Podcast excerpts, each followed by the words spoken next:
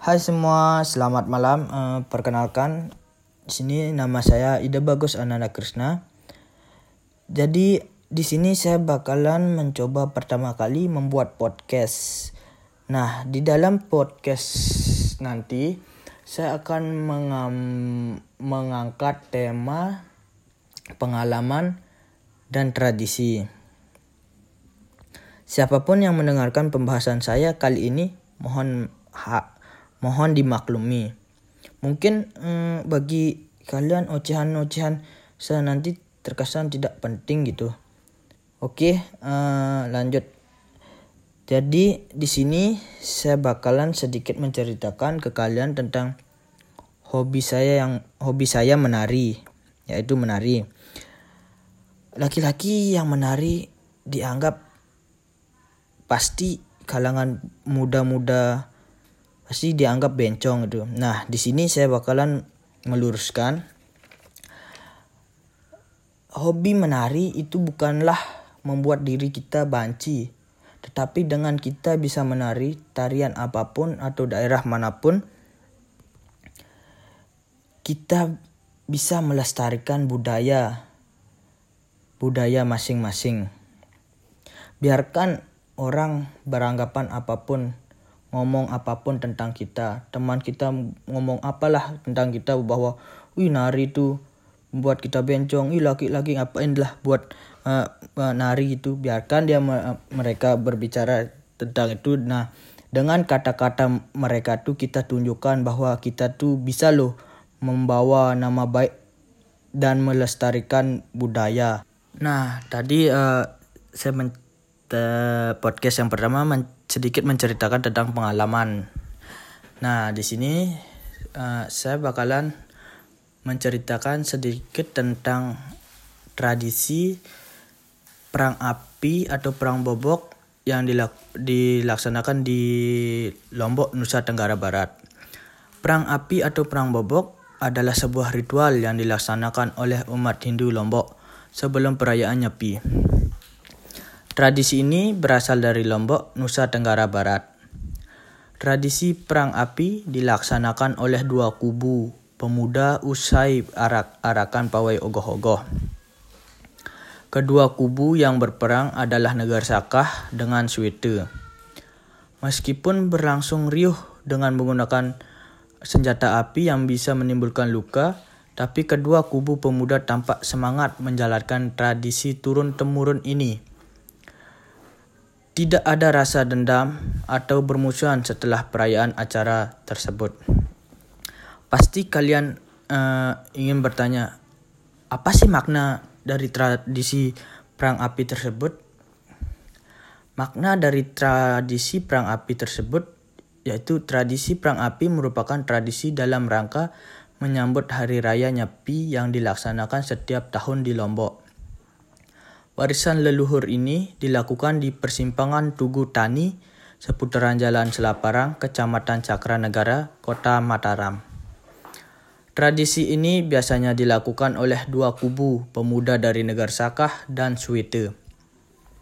Tanda dari dimulainya perang ini adalah ketika bobok mulai dibakar dan di, di jam 6 sore.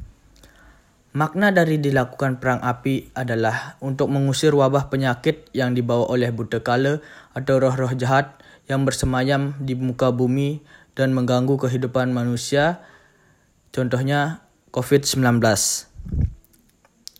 Selain itu, makna dari tradisi ini dapat berarti pembersihan diri dari unsur-unsur jahat dapat mal jahat dan malapetaka belum melaksanakan tapa berata penyepian. Tapa berata penyepian adalah larangan-larangan dalam agama Hindu ketika melakukan nyepi. Larangan ini dikenal dengan nama catur berata penyepian, yaitu empat larangan saat nyepi. Larangan tersebut yaitu amati geni tidak boleh menghidupkan api atau lampu dan semacamnya. Amati karya tidak boleh melakukan pekerjaan amati lelungan, tidak boleh berpergian ke mana pun, tetap diam di rumah. Amati lelanguan, tidak boleh bersenang-senang. Tradisi api merupakan tradisi turun temurun umat Hindu di Lombok yang dilakukan warga setelah arak-arakan ogoh-ogoh. Pelaksanaan, pelaksanaan dari tradisi ini sendiri dilaksanakan ketika waktu sudah sore ketika dua kelompok pemuda saling berhadapan dan mulai perang menggunakan alat yang dinapakan bobok daun kelapa yang dikeringkan. Walaupun menimbulkan luka ketika perang berlangsung, tapi kedua kubu pemuda tidak pernah bermusuhan sama sekali dan langsung berbaikan saat itu juga. Nah, jadi di sini saya dapat artikan yaitu dan dapat saya artikan da, dalam podcast yang pertama yaitu jika kalian memiliki hobi ap, hobi nari apa pun untuk terus ditekuni karena kalau bukan kita siapa lagi yang bakal melanjutkan tarian daerah masing-masing. Yang podcast kedua yang dapat saya, saya artikan yaitu tradisi adalah kebiasaan-kebiasaan yang bersifat magis religius dari kehidupan suatu budaya. Mungkin uh, kalian bertanya apa sih itu tradisi dan budaya?